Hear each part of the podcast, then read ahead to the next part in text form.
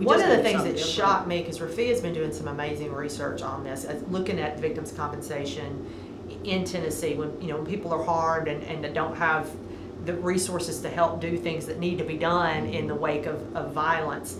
You know, this is supposed to be the kind of what's there for them to access to get the help. Sixty-two percent, I think, are denied Wow. who apply. And those are just people who go through this laborious bureaucratic process of trying to apply for this in the midst of grief. But 62% are denied help. And that is tied for fifth in the country, the, the highest denial rate. And so at, um, at the same time, you have folks out there talking about, we got to do this for victims, we got to lock these people up, we got to do all this. They're denying for funeral costs, for counseling, for also. So it's like, wait a minute, wait a minute. If this, if, if this stuff looked different, if people were getting help with some of these basic needs they have after, maybe we could really think about this in a different way. You see, you see